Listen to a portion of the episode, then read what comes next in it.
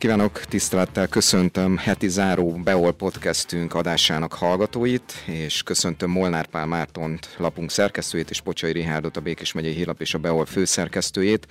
A, szokásosnak, a szokásoknak megfelelően ezúttal is az elmúlt hét történéseiről beszélgetünk majd a legfőbb eseményeket választottuk ki ehhez. Egy múlt szombati eseménnyel kezdenénk. Mesekönyvek, versek és regények, szakácskönyvek mindenféle témában és mindenféle korosztálynak szóló kiadványoktól roskadoztak. Szombaton a Békés megyei könyvtár mellett kihelyezett asztalok az immár harmadik alkalommal megrendezett Csabai könyvbörzén. Mi a véleményetek erről? Különösen Pali téged kérdezlek, akinek személyes kötődése is van az eseményhez. Már magamhoz is ragadnám a szót. Hát ez egy nagyon jó kezdeményezés, ez több szempontból is ugye egy alulról jövő civil kezdeményezésről van szó, nagyon fontos ugye az olvasás népszerűsítése, és ezek a rendezvények közvetetten azt is megteszik, és hát ugye valljuk be, hogy a könyveket, hát nem tudom ti, hogy vagytok vele, de mondjuk ha én megnézem otthon a saját könyvtáramat, akkor egy könyvet általában egyszer olvasok el, aztán felkerül a polcra. 90%-a nem kerül le újra, ez pedig nagyon jó hasznosíthatja a könyveket, és ez szerintem emiatt is egy nagyon jó kezdeményezés. Nem mellesleg egy kiváló közösségi program volt, volt alkalmam végig ott lenni, és uh, tényleg nagyon jó hangulatba telt el, mindenki ismert mindenkit, jöttek a vásárlók, nem mellesleg bevételi forrás ugye az eladók számára, tehát nagyon jó kis program volt, én úgy értékelem.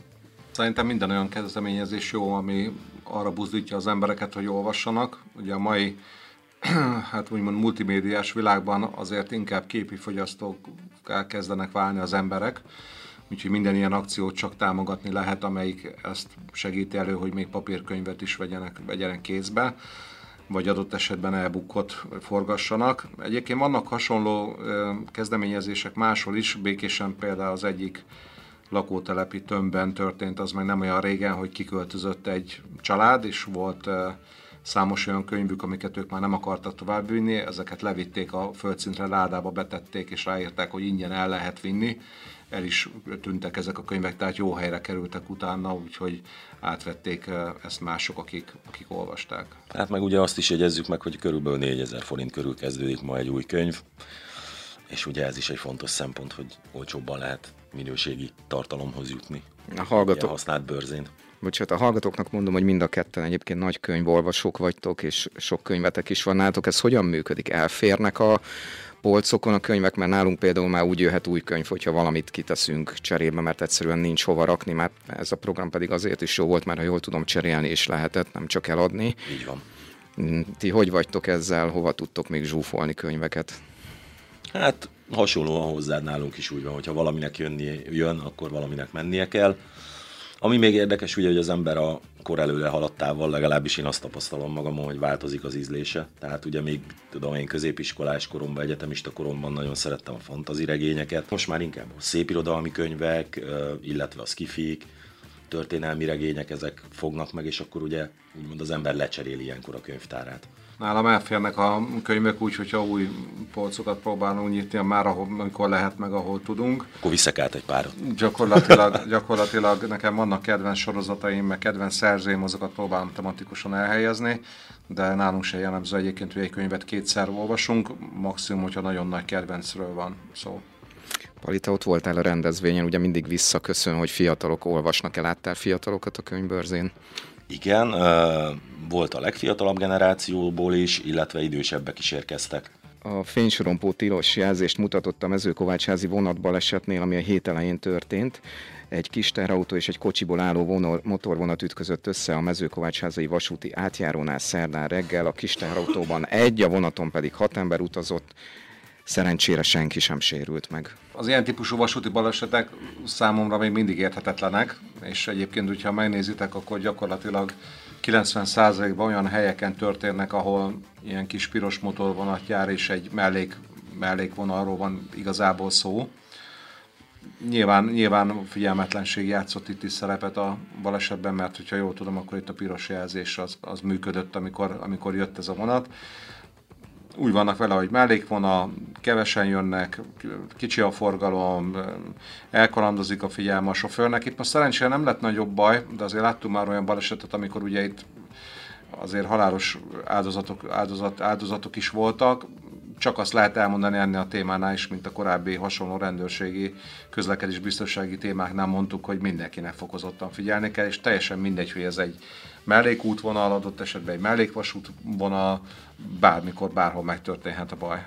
Ebben teljesen egyetértek Riárdal. Abból a szempontból vagyok egy kicsit megengedőbb, hogy szerintem nincs a közlekedésnek olyan szereplője, aki ne hibázott volna a vezetés során, tehát majd mindenkivel előfordultak apró hibázások, csak hát ugye valami súlyosabb következményekkel jár, ez meg az esetek nagy százalékában igen súlyos következményekkel jár. Nagyon érdekes egyébként, hogy itt Sós Imrénél a Békés Csabai turisztikai főpályaudvaron szinte két havonta vannak prevenciós figyelemfelhívó rendezvények, elsősorban fiatalokat, gyerekeket céloznak meg, ahol erről állandóan szó van, és nem titkoltan a szakemberek abban is bíznak egyébként, hogy a szülők figyelmét is a gyerekek erre felhívják. Három földrengés is volt a héten romániai területeken, amelyet itt Békés megyében, Békés Csabán is sokan éreztek. Ti éreztétek-e, hogyan éltétek meg ezt az időszakot? Ugye kettő volt hétfőn este, egy pedig kedden este. Én otthon voltam, amikor az egész megtörtént. Sorozatot néztem az ágyacskámban, és egy kicsit megremegett, tehát én éreztem. De érdekes, hogy a családtagok nem. Úgyhogy meg is kérdeztem hogy magamban, hogy csak én szédültem meg, vagy mi történhetett, de igazából utána derült fény rá, miután olvastam a beolón, hogy földrengés volt Romániában, és az, az utóhatását éreztük mi itt Békésben. Én nem éreztem ennek a földrengésnek a, a hatását, de egyébként egy kicsit utána néztem ennek a témának, mert azért az egy picit ijesztő, hogy gyakorlatilag egyre közel vannak hozzánk ezek a, ezek a földrengések. Gyakorlatilag itt igazából utórengésekről beszélhetünk, korábbi, korábbi földrengésnek az utórengéséről, amiből most az elmúlt hónapban 30 történt Romániában. Ezek kisebb-nagyobb mértékűek voltak többsége ilyen 2,5-től 3,5-ig, tehát éppen éppen még, még megérezni, megérezni se lehetett. Egyébként, mennyire komolyan veszik ezt a témát a, a szomszédországban, az, arra utal az is, hogy ott a, ezzel foglalkozó minisztérium elrendelte, hogy az iskolákat, illetve egyéb közintézményeket át kell alakítani és át kell építeni úgy, hogy földrengés biztosak legyenek. Azt gondolom, hogy nagyon nagy probléma, nagyon nagy baj nem lesz, meg, meg nem fog itt előfordulni a törökországihoz hasonló tömegkatasztrófa, de azért az látszódik, hogy azért itt, a, itt tőlünk egy 100-120 km és azért rendszeresen megmozdul a, a Föld.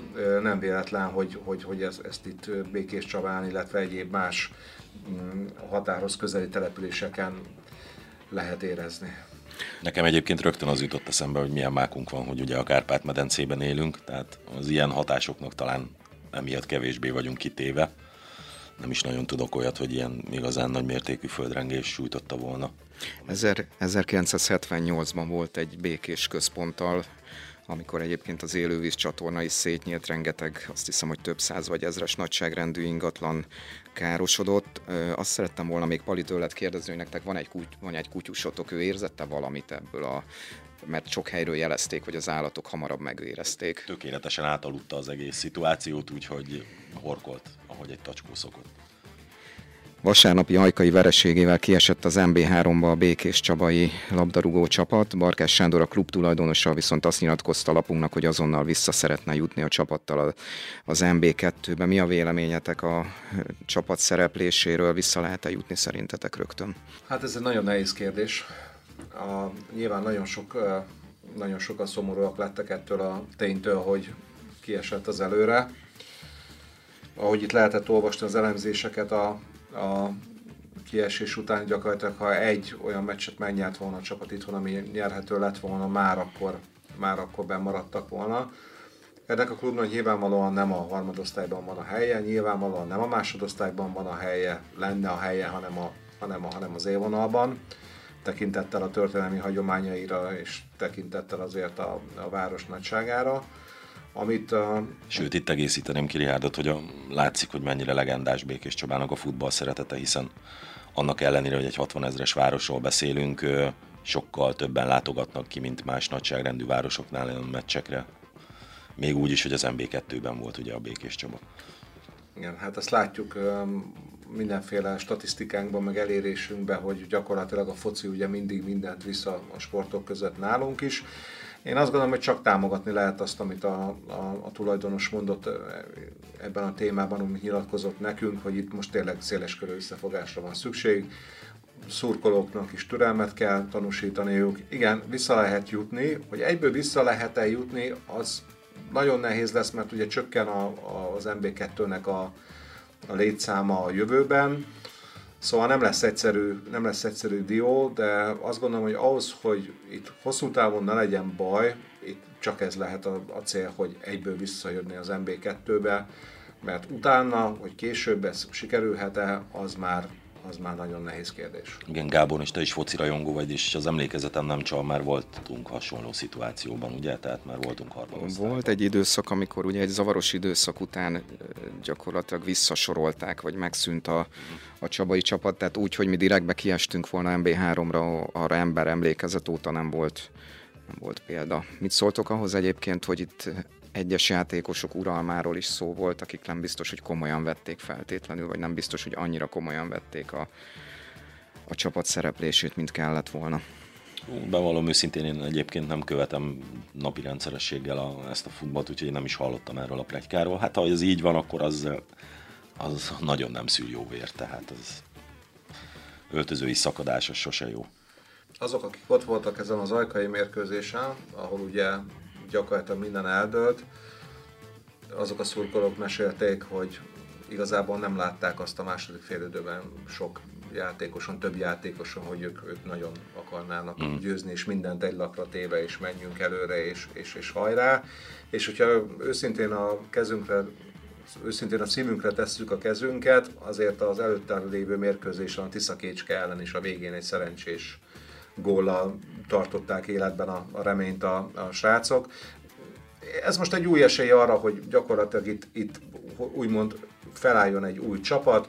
Nyilván, nyilván mindent meg fognak tenni azért, hogy egy olyan vezetőedző üljön le a, a kispadra, aki, aki ezt a célt tudja teljesíteni, de azt is tudjuk, hogy nem a vezetőedző fog itt a pályára lépni és játszani, hanem itt olyan játékosok kellenek, akik, akik tényleg kiteszik a szívüket, lelküket a, a lila-fehér klubért. Talán jobban előtérbe kerül most majd az utánpótlás is csak azt tudjuk kívánni, hogy jusson vissza minél hamarabb az előre. Gábor, te egyébként mit jósolsz? Tehát, hogy ilyenkor a azért mégiscsak MB3-ról beszélünk, ilyenkor szétkapják a keretet, és akkor a legjobbakat elviszik, és újra kell építeni az egészet, vagy hogy szokott ez menni? Nemzetközi példákból mondjuk a Juventusnál emlékszem, hogy ugye ott maradtak a szupersztárok, és akkor rögtön visszajutottak.